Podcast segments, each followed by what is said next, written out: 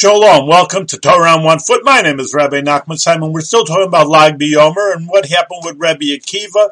That many of his students, 24,000 students died. How could they die? They didn't have kavod to each other. They didn't have honor and respect for each other. Well, that's amazing because Rabbi Akiva himself taught that Ahavas Yisrael is the loving another person, another Jewish person is Klal Gadol B'Torah, a big principle in the Torah. So how can the students go against their Rebbe, their teacher's major principle. So the Rebbe emphasized it, didn't say they didn't love another person, didn't give respect.